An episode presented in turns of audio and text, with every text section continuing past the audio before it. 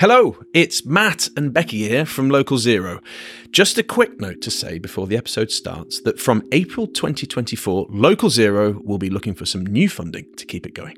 We never imagined when we started three years ago that we'd rack up tens of thousands of listens across 130 countries and with a website hosting over 80 episodes. We've also met and worked with some incredible people, including Chris Stark, Hannah Ritchie, Jim Skea, Hugo Tagholm, and so many more. And we've been able to showcase so many amazing local climate initiatives from all over the UK and far beyond. But sadly, keeping the pod going costs money. If you or your organisation would like to partner up with the pod as we move into an exciting new chapter, then do reach out to us. You can contact us via our email, localzeropod at gmail.com. That's localzeropod at gmail.com Alternatively, you can contact us on X, formerly Twitter, at localzeropod, or on LinkedIn, direct to Matt Hannon or Rebecca Ford. Finally, to help us in our quest to secure funding, we want to hear positive stories from listeners about how the pod has influenced your life and your work. And we hope to do a very special episode on this too. So please help us continue the fight against climate change and bring local climate action to doorsteps across the world. Thanks for listening. Now back to the pod. There has to be a recognition of the severe impact that this crisis is having on disabled people in particular. And I think there's just not that awareness there at the moment. This isn't just a crisis, this is now an emergency. We had people, when we've been talking to them in our focus groups, talking about how they might take their own life because they don't want to sit and live in pain or winter because they can't afford to put the heating on. Hello and welcome to Local Zero with Fraser, Becky, and Matt, your go to pod for all things local climate action. This week's episode is about disability and energy, a vital and often overlooked aspect of the energy crisis. Before we crack on with this episode, though, just wanted to say a big thank you to everyone who got in touch with us on Twitter, especially Chris Young, who tweeted us to say, Your podcast is brilliant and deeply thought provoking. So, joining us today are two experts from leading disability charities. We welcome both Gemma Hope, Director of Policy from Leonard Cheshire, and Lizzie Green, Campaigns Manager at Sense. Together, they'll give us some insights into how disabled households experience energy, how the energy crisis is affecting them, and finally, what we should do to support them.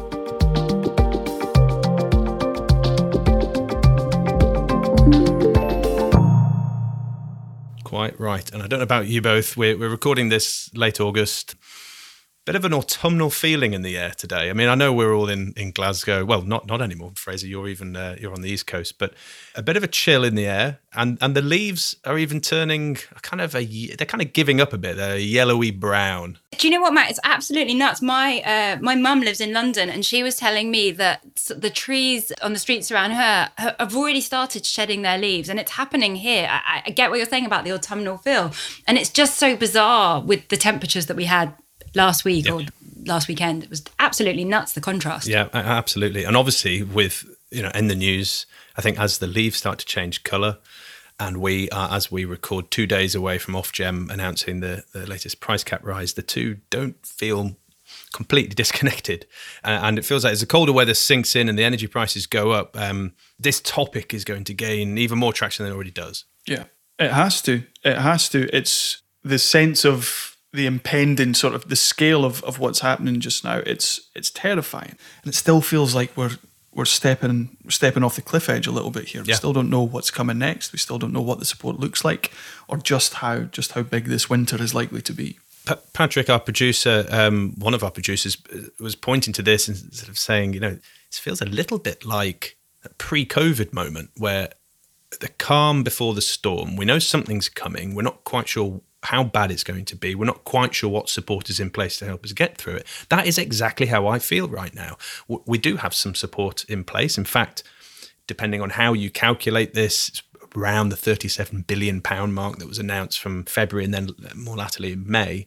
But in fascinating analysis from the carbon brief, Simon Evans there pointing to this the actual ultimate cost of energy this uh, up into 2023 will be more like 180 billion pounds it's terrifying and, and good on the carbon brief they always produce such amazing analyses that you know really break everything down but i think for me, and, and I, I think the, the kind of framing and looking at it uh, in comparison to the COVID crisis is an interesting one. Where I think there's an added dimension here is is not just the lack of knowledge, but the amount of distrust and um, anger that this is provoking. And, and I see this because so I, you know, I, I'm not as good on social media as the two of you. You both are, you know, you way outstrip me. But I have a Facebook account that's purely personal. And so I don't I don't interact with it in a business or professional way at all.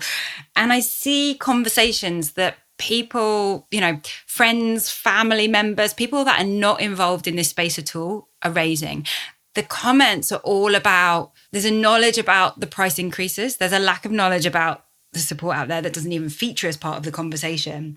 But overwhelmingly, there is blame being laid upon the energy companies, those people making profits. And it's just, I feel like there's a big spiral of distrust and anger that is coming out of this and perhaps misinformation. I think I think on that, Becky, I would I would say the, the misinformation point's a really interesting one and certainly a, a, confusion about it. But I think for me, and not not just on the scale which we've spoken about separately, but for that reason, as much as it feels like you know the night before furlough kind of thing, it also feels a little bit 2008 it feels like there's a lot of resentment. There's a lot of it's it's a it's an enormous thing, right? I I, I think that the social economic implications are on that scale. We need to be thinking on that scale. But in terms of the the sort of the sentiment on the ground of a kind of people know that they're being shafted in this. They know that they don't have a responsibility in it yet, are bearing the the the brunt of it. And there's definitely it feels like a, a sense of an appetite for something radical, some serious change. There's a, a worry about where is help? Is it coming? And certainly, I think on the other side of that, that anger pushing much more towards this cannot be the way that we go on. And it's important to say, Fraser, that some people are going to feel this energy crisis much more than others. So, I mean, of course, we know that it's going to be the poorest households that are going to be hit hardest. Uh, proportionally speaking, a much bigger share of their income is given over to, to energy. And as those prices increase, the pain uh, increases too. But there's some fascinating work um, uh, from the Citizens Advice Bureau. They've just released a new dashboard, which hopefully we can put put on our website too, which points to how certain demographics are being hurt the most. Um, and in fact, they're, they're, measuring this in terms of people who are reaching out to the Citizens Advice Bureau. So, in particular, single parent households, those from ethnic minorities, those with long term health conditions, which is going to be the topic of discussion today, also those in private rental housing. So, the, the help needs to target these individuals most. Yeah, it's entirely why our, our idea of chuck four hundred pounds at everyone and hope for the best is no way to run any kind of any kind of bailout or support. No, and, and then to have a counter campaign to that of people saying, "Oh, please, you know, if you don't need that money, please donate it." it's like, well, that shouldn't be how we're managing. I mean, maybe I'm straying into the personal here, but that doesn't feel like a great way to target billions of pounds, giving it to people and then relying on them to donate it back to a a charity or individual of their choice. It, it doesn't at all. But do you know what? Even if we had a a better scheme where that money was perhaps divided in a fairer way or more appropriate way, it's just not enough. It feels like, you know, for want of a better expression, putting lipstick on a pig. Um, not that I have anything against pigs, or, or lipstick for that matter. or lipstick. But I think it's a, it's a good analogy. Yeah. Um, the the other frightening thing is about uh, people actually being able to access this money. So there was a piece in the uh, BBC just today. Again, we'll try to link to this, saying that more than three million households in Britain were still waiting to receive their 150 pound council tax rebate. Yeah. So and know, predominantly these, again people from from those groups and communities. Hmm. Exactly the same people who you would argue need it need it most. So, so Fraser, the important point on this is it's particularly the people who don't pay by direct debit. So, ninety-seven percent of those who pay their council tax, i.e., pretty much everybody, got got the rebate. Half of them who paid it through other means, i.e., cash or check, whatever it might be, standing order, these have not received the rebate. The, the other thing that which is telling, and I'm hearing this, is, is another way that this money isn't reaching the people who need it. Hearing this through colleagues at South Seeds, a charity I, I work with on the, the, the, south side of Glasgow. We help people who can't pay their energy bills. Hearing that the £400 non repayable discount on energy bills, uh, which will be applied to everybody, as you, you mentioned, Fraser, that goes to the bill payer Now, actually, a lot of people in homes who um, may not be registered as the bill payer, but they're living there. Now, that, there can be a number of reasons for that. What they maybe pay their bills as part of their rent, or indeed they just never registered and they simply pay somebody else who is. That's a problem. That's a really big problem. So I'd like to get this across to the listeners. The level of support is one thing, getting that support to other people is another. And these are, we've, I, I know there have been a few, so Energy Action Scotland have highlighted this recently as well.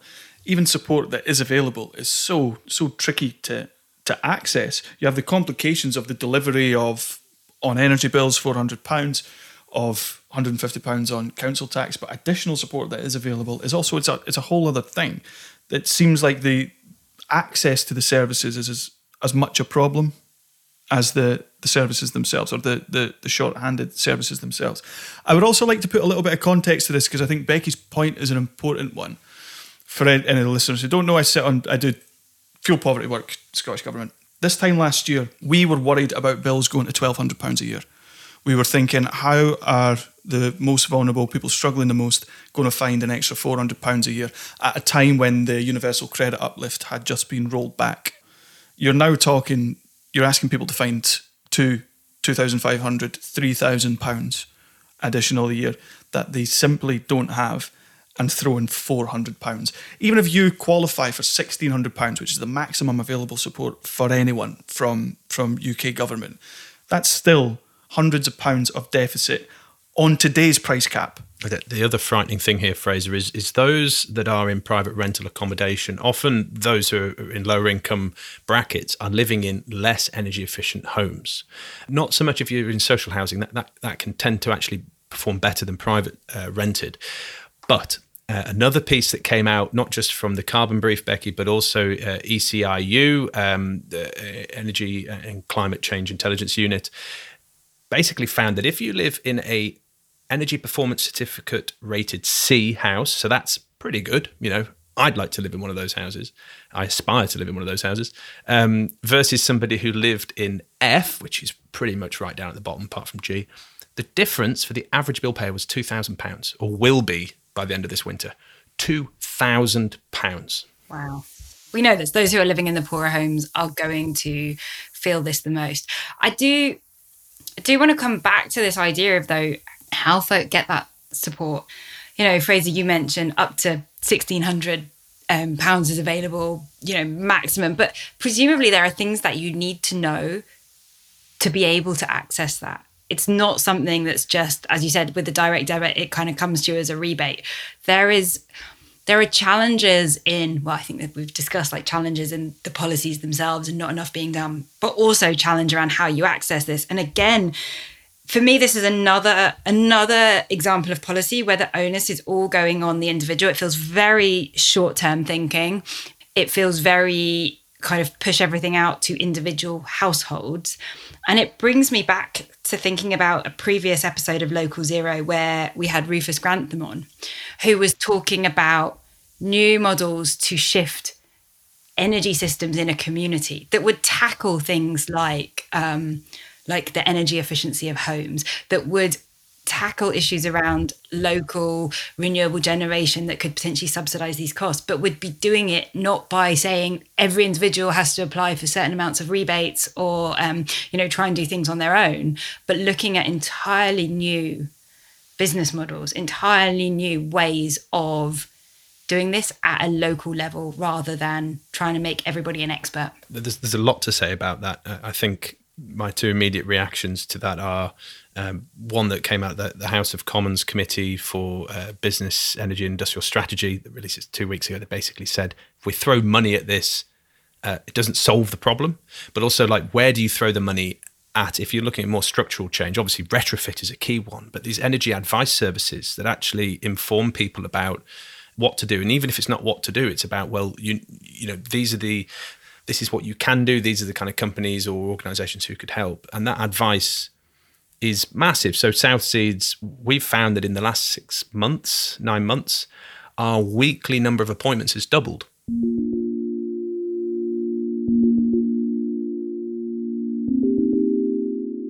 I'd like to bring us on to the, the topic of today, which is a, a really important one and one I don't think the media has maybe given enough time to, which is around disability and vulnerable consumers in uh, vulnerable households during this energy crisis. And there was a really telling uh, stat that I had to pull out for, for a presentation I'm doing uh, soon, which is about excess winter deaths. This took my breath away. Excess winter deaths, which basically recorded as the deaths between December and March period that are above the uh, average for the, the months that precede that, are three times higher in the coldest quarter of housing versus the warmest. So you're three times more likely to die, basically, and it has a massive health, uh, impact upon physical but also mental health. And typically, each year, and this is work undertaken from National Energy Action but also E3G, they looked at the each year. There's this is pre-COVID around thirty thousand deaths, excess winter deaths. Around a third of those, almost ten thousand, are attributable to living in a cold home. Now, what I want to put to you two, we've likened this to COVID, I'm not qualified to estimate in any way how many people are going to, you know, die or become very ill this winter, but this feels like a public health emergency. It is. And I don't feel like it's being treated treated as such. It's being dealt with as a sort of more of an economic problem rather than a health problem. Yeah, uh, but it absolutely is. It absolutely is. So I, I don't know that we need to reiterate the health impacts. We know what those health impacts are in terms of living in a cold home, in terms of the respiratory issues that that causes, the, the mental health, the isolation alone is, is is such a massive part of this that we don't give enough credit to. But there was there was news out this week, um, and I need to dig it out for the notes around just how stretched the NHS already is. Now, I don't mean to to take this away from health and make it about economics again, but we're we're talking about a health service that was battered by two, two and a half years of a pandemic already, coming into a winter where COVID. I, I don't know if, if you remember COVID. Do you remember COVID? Yeah, I do. Yeah, it hasn't yep. it hasn't gone anywhere, despite sort of how we're carrying on now. So we have a, an, an NHS and wider public services already already on their knees, already you know people from those more more vulnerable groups predominantly reliant on them. Far more people still that will need to access them. And I think there's a very long way of agreeing with you, Matt. I think you're right. I think this is a, a, a, massive public health issue. I think many listeners at this point would possibly be reaching for the uh, mute button and say, "Okay, that's enough, guys. Like, you don't need me f- feel any more anxious than I already do." You know, but the good news is there are charities out there. We're going to ask them what the situation is, and hopefully they can present a way forward. My name's Lizzie Green, and I'm the campaigns manager at the National Disability Charity Sense. And the cost of living crisis is something that we've been working on a lot at the moment. It's obviously an, an issue that's impacting disabled people um, a severe amount. Um, so, yeah, it's something we've been working on a lot. Hi, I'm Gemma Hope. I'm Director of Policy at Leonard Cheshire. Leonard Cheshire is a national disability charity set up to help disabled people to live, learn, and work as independently as they choose. At the moment, we're doing lots of work on the cost of living crisis, as that's the biggest issue affecting the disabled people we support and our campaigners.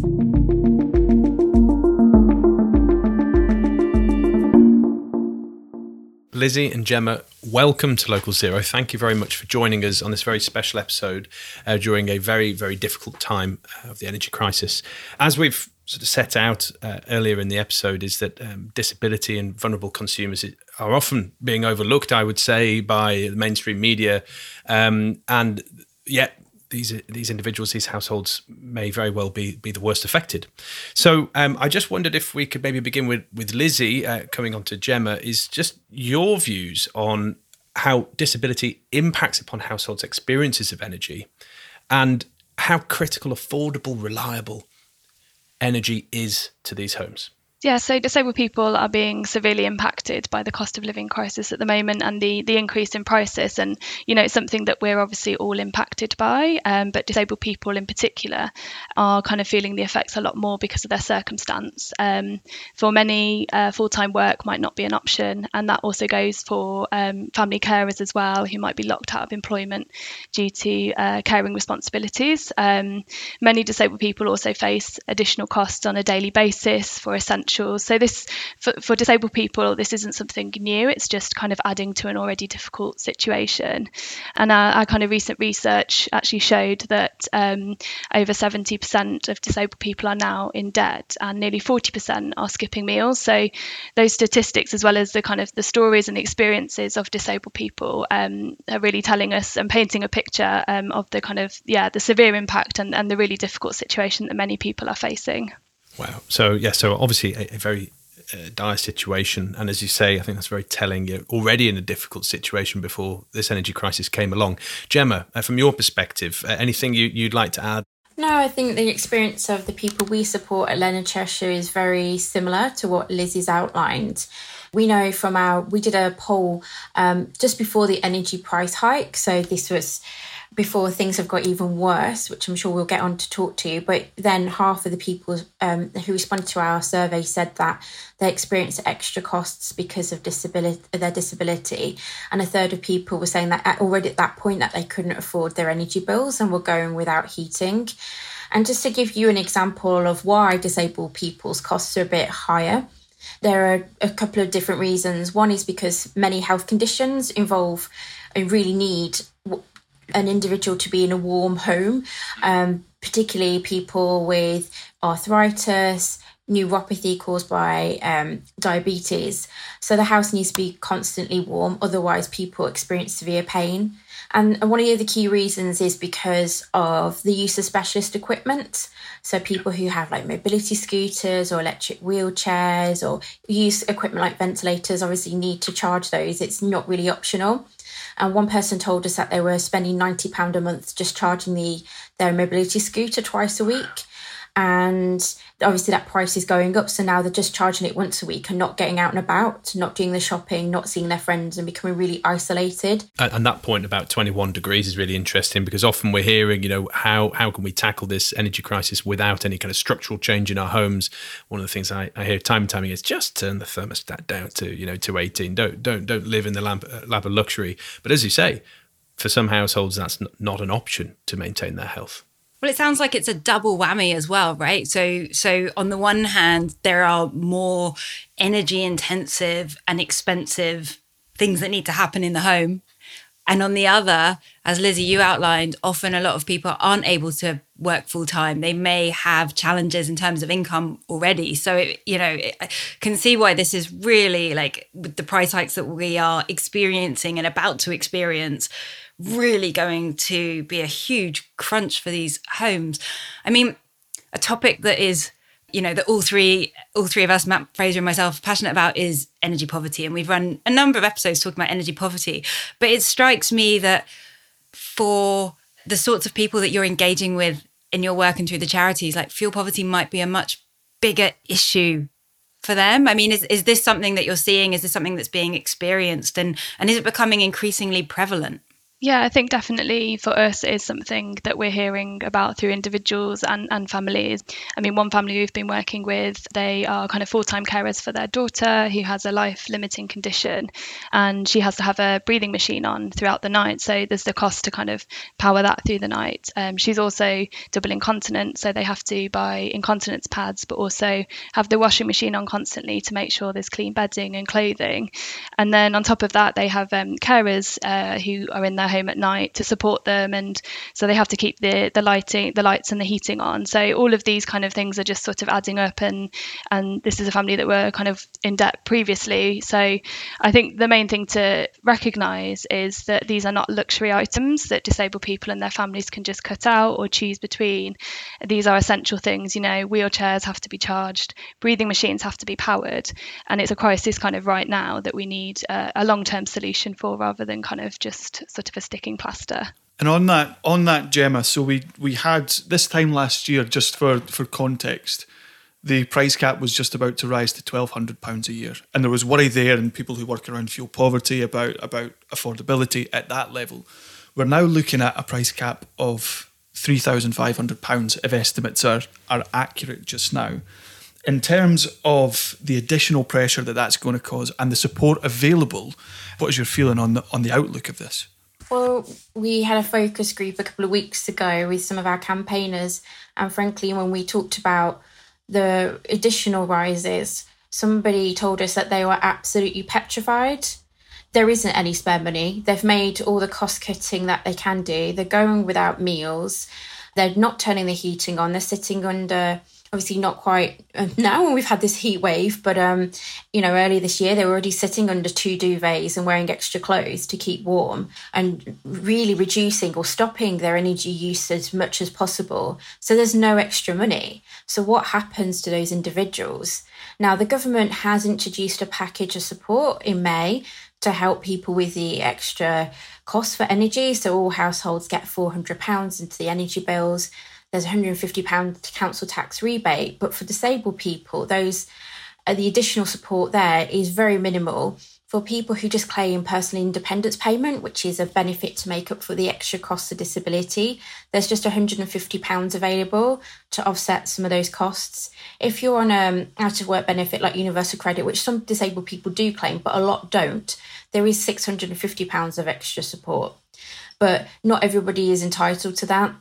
And then finally, the government has a scheme called the Warm Home Discount Scheme to help mm. people on a lower income over the winter and in times where it's really cold. But again, the government has revised its eligibility criteria this year, which removes 300,000 disabled people who claim PIP from it. So that's another £150 that they're not entitled to. So even though the support the government put in place in May is welcome, it's really a drop in the ocean compared to what's needed. And you know, we really want to see urgent action and as Lizzie said, long term action as well to really address this problem. That's a really important point. And what I'm getting from both of you, and also from from data that we presented from the Citizens Advice Bureau's uh, online portal, they've got a, a, sort of stats hub there, that um, they note actually there's been an increase in, in individuals asking for help about their energy bills way before Russia invaded Ukraine. Um, and this has been a, a, long run thing. Actually, really, the outset of COVID was, I should say the bills were, were rising even prior to that, but this has been a long run thing. So I just wanted to get your perspectives, maybe if we begin with Lizzie, about whether the scene was already set for a tough winter even before we saw gas prices spiral. Yeah, definitely. I think that, you know, as we've said, like disabled people have faced additional costs for a long, long time. So many of the families we've been working with have been saying, you know, for them, it's just uh, something else on top of an already really difficult situation. We've seen, you know, social care services cut. Um, so during the pandemic, many disabled people didn't have the care and support that they needed at home or in the community. And I think as we move to winter, it is a really worrying situation. Um, as Gemma said, many of the the kind of the one-off payments that the government have provided have gone for some people directly onto debt that they've already accrued. This isn't going to stop. We need a we need a long-term solution for a long-term crisis, really. Otherwise, you know, people are really going going to be uh, facing an even more um, difficult situation. Absolutely, and I think from the, the CAB's own own data that they they were saying that their average debt for people who are reaching out, I think, was around the 650 mark. Um, Gemma, I mean, we're hearing a lot about one-off payments. You pointed out, you know, a number that are in place, but I'm just thinking about kind of longer-term structural investment that we could make in the homes of disabled families. Are you seeing much focus um, or, or experience much over the years around um, whether it's government, energy companies, charities looking to improve the efficiency of these homes. Is that something that is um, a topic of discussion, or has it been largely neglected so far? I'd say it's been largely neglected so far. Even though, like charities like Leonard Cheshire and the disability charities have done work before on energy and energy bills, I think the scale of this crisis has meant that we now have to think about and put a lot more thought in our policy work around um, insulation of homes being a longer term solution. But yeah, the government isn't really talking about it. You know, we're in conversations with Ofgem and other organisations who now are starting to talk about longer term solutions, but it's not something that has been top of the agenda. So we would really want to see the government invest in a homes insulation programme for disabled people, whether they're living in their own homes, social housing, privately rented accommodation, because we know that that home insulation has such a huge impact on reducing energy bills. We also want to see uh, the government put in place a social energy tariff to mm-hmm. give lower rates of energy um, for for energy bills to people who do who do have high energy usage because of all the reasons Liz and I have both outlined, just to make sure that it's more affordable. I wonder as well. I mean, it sounds very clearly that the support that's there, it's a good start. It's nowhere near enough. A lot of what we've been talking about is feels like very blunt instruments of financial support as opposed to something that's more targeted or more tailored to the needs of different sorts of people with different sorts of disabilities.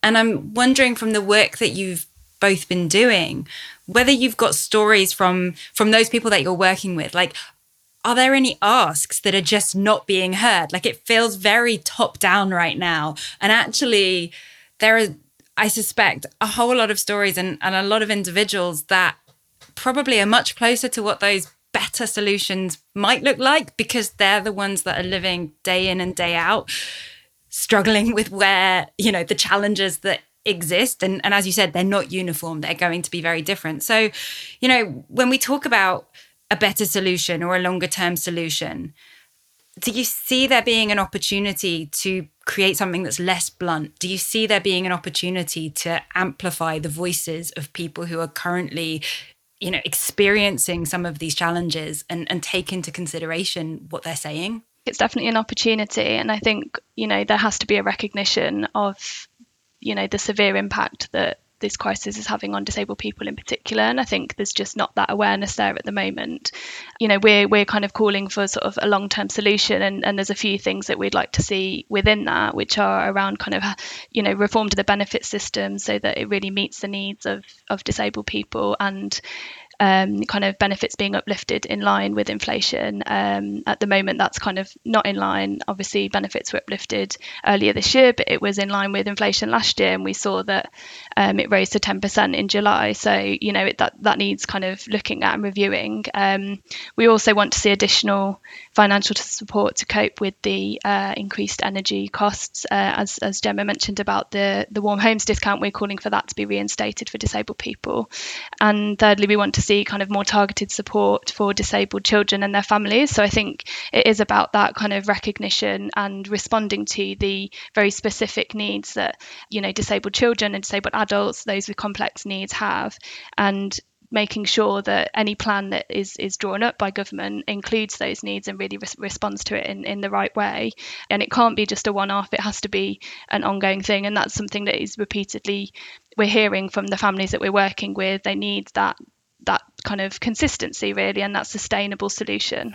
So i mean the, the, care i think you raised the carer point earlier as well lizzie just in terms of kind of providing support there. I mean I'm, recalling something from a couple of weeks ago where um, my mum basically cares for my my grandfather, uh, elderly, uh, increasingly needing support. Um, yeah, and he'd sort of reached out and said, "Look, you know, love, can I help you with the with the petrol?" And she'd normally be like, "Don't don't worry about it," but with where energy prices were, maybe sit down. You know, that might, might, that might help. And obviously, supporting with food, energy bills, and these things. This isn't just energy. This is a cost of living crisis. So I just wanted to get perspective. Maybe if we go to Gemma first and come back to, to Lizzie, is um, how, the ripple effects from from these homes and, and the families and friends who are supporting uh, disabled households should we be focusing support on, on them too? So, you know, that, that kind of support network. Yes, absolutely. And as you say, this isn't because there's it's a vicious cycle basically. High energy bills means that there's less disposable income to spend on food, and there's also means there's less disposable income to spend on transport many disabled people aren't able to use public transport as accessibly as a, a, anyone else because it's just not accessible. So people either use taxis or they've got adapted cars. The adapted cars tend to be diesel. What's more expensive, diesel than unleaded petrol? Which means then that people, we've heard that people aren't attending medical appointments because they can't afford to put petrol in their car. Um, we've also heard, in particular, a response to your point on carers, one of our campaigners employs a personal assistant uh, to help her. The personal assistant I can't afford the petrol prices, has handed in the notice, which means that that individual is going out without the care that they need until they can recruit someone else. But because of how underfunded social care is, you know, it's really hard to recruit somebody on a salary that's competitive. So there's a complete, yeah, it's a vicious cycle of various different factors affecting each other. But absolutely, people who are caring for others, whether you're an unpaid carer or whether you are doing that as a paid profession, you know, the cost of living is affecting those individuals as well. And yeah, that cost of transport and petrol is is still phenomenal and that really affects whether people can work and whether people get the care they need. And I, I think it was research even from Leonard Cheshire, which was cited by uh, Welsh Parliament, that pointed to I think it was a quarter of disabled people surveyed that they've been unable to find, um, unable to work due to inadequate social care support, i.e., that um, in part hadn't been able to secure the care that they that they so so very much need. Lizzie, anything just on that on that carer point? Because I think this is you know if, if we're looking for policy support, targeted policy support, it's about it's not just about how much; it's about who gets it and how they get it. Yeah, absolutely. I, I completely agree with the points that have been made. Really, I think you know we've our, our, research recently showed that the impact on carers' mental health, you know, 75% of people said that it, was impacting their mental health.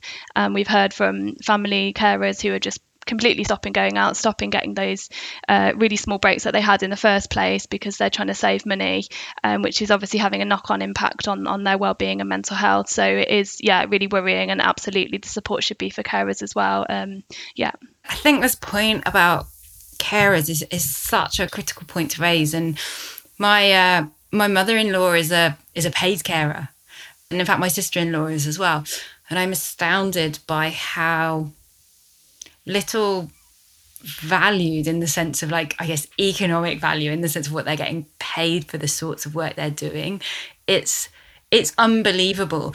And they have to drive between to the clients or between and that can sometimes be quite long distances you know? If we think about people who are living out in rural areas you can be spending quite a lot of time in your car driving between patients. And you know the the point that you raise is uh, you know it just it for me it just kind of spirals into a much bigger challenge about how we value different roles in society and perhaps the way we're not to, and maybe that's a topic for another pod because we could probably go down a, a huge um a huge challenge there. But I do I do wonder if uh, you know, we've talked a little bit about the price hikes. The last few years have show have have been astoundingly different and there's been some really interesting work from the uh, from the Centre for Research into Energy Demand Solutions or CREDS looking at the changing energy consumption as people have been pushed to homework.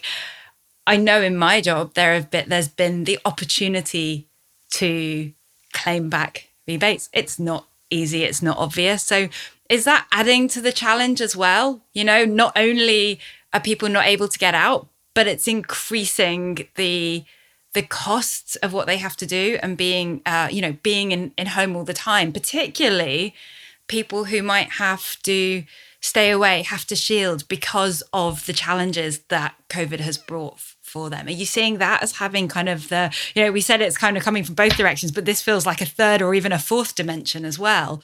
I think there's kind of pros and cons. I guess um, working from home does provide kind of accessibility in different ways um, and and kind of flexibility for people who who might need that who have additional uh, needs. I think the main thing for us is that work is often positioned as kind of a solution to this problem, to the cost of living crisis, and for many people who have complex disabilities, full time work or work just isn't an option. And and you know it's the same for carers as I as I sort of mentioned that that isn't an option. So I think it's just important in, in the narrative there that it's not always kind of presented as a solution. It's not as, as kind of black and white as, as that.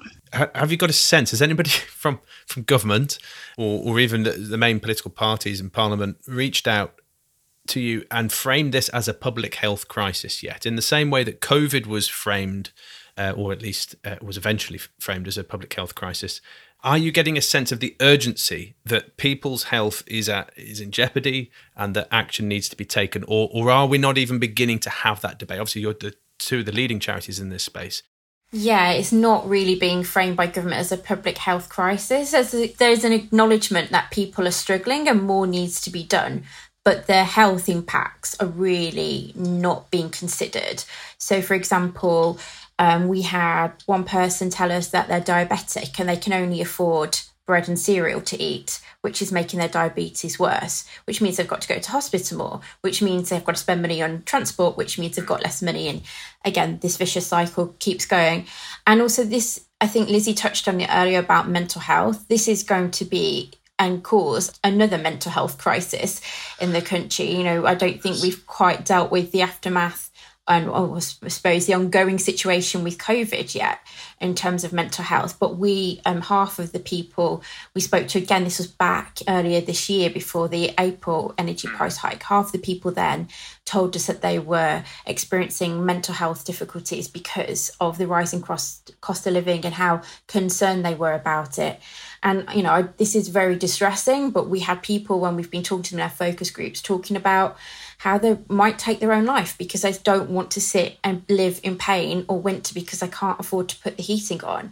This isn't just a crisis, this is now an emergency and it really needs to be tackled urgently. And as you say, it's got to be framed as a wider, you know, debate around health because the knock-on effects, obviously the devastating effects to individual, but then the knock-on effects to the wider health system, whether that's in social care or NHS, are going to be huge. Yeah, and as we know that the NHS is under tremendous strain, as, as we're you know at this moment in time, as uh, we discussed this before you both came in, Lizzie, are we framing this energy crisis as a public health crisis? And if not, should we?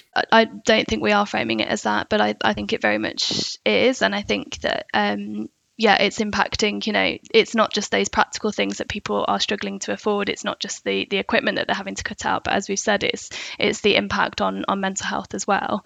At Sense, we've actually been forced recently because the situation is so dire to kind of launch our own um, support fund. So we're actually awarding uh, a thousand families with with uh, payments of five hundred pounds. Um, so that kind of shows it's it's something we haven't done before, but it shows kind of the the situation and how extreme it is that we're we're kind of stepping in where but actually you know government should be providing that plan and and and supporting the people that need it most. Yeah, well, that's very important work. Yeah and i i mean i want to just um to just pause for a second on on what you've both just said. And i think so often it's very easy to get lost in the kind of the the massive scale nature of the energy crisis, the cost of living crisis, and look at the big numbers and the big challenges.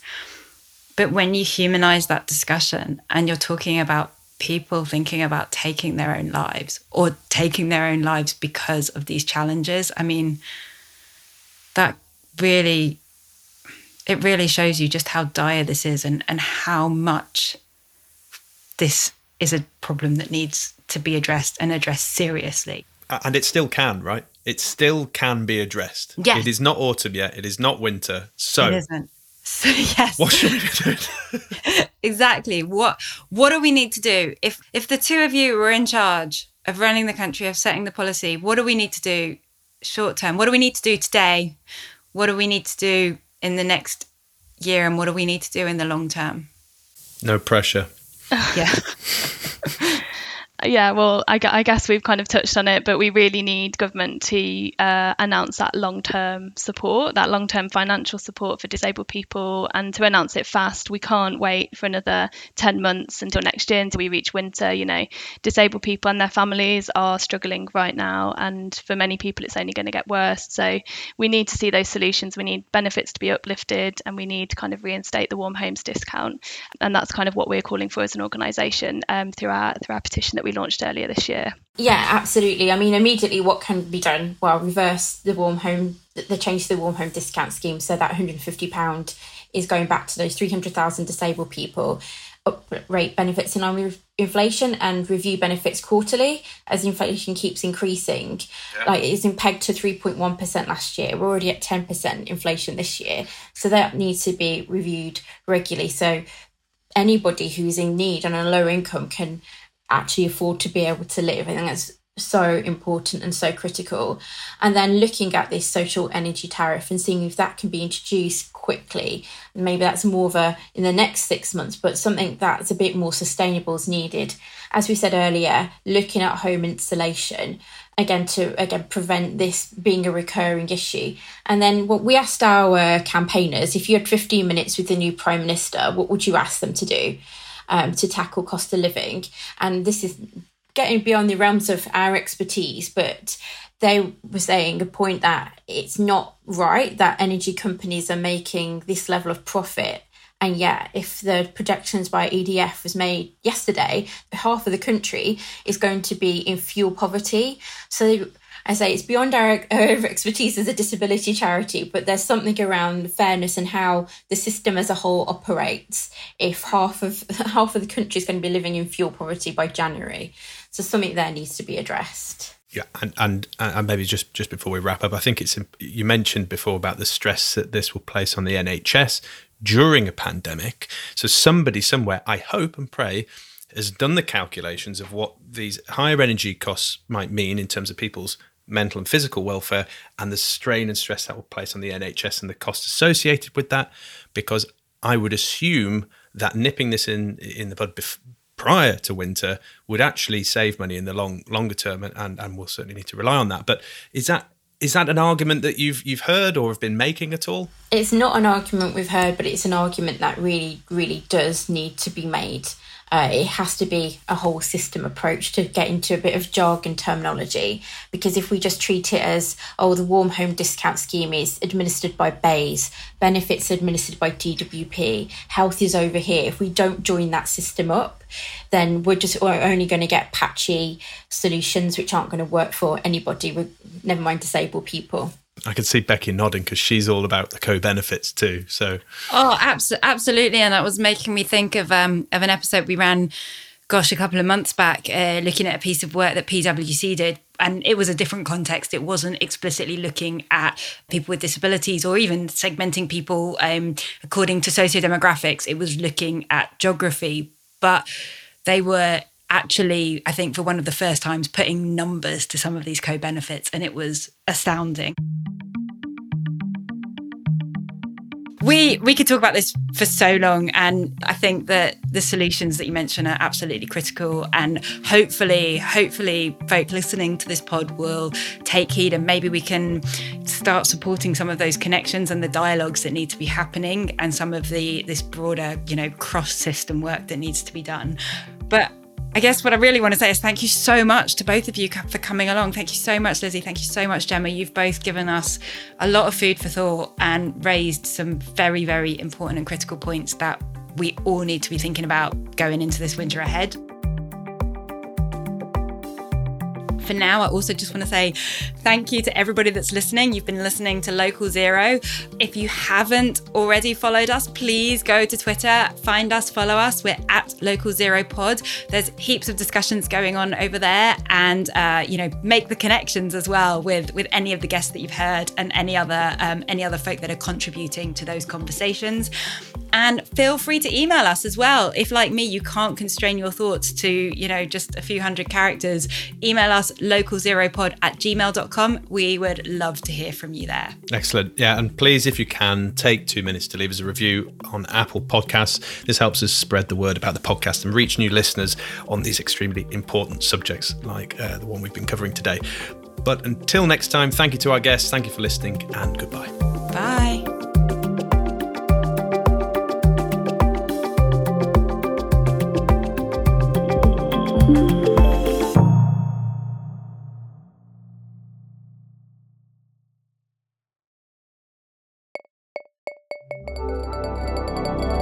Produced by Bespoken Media.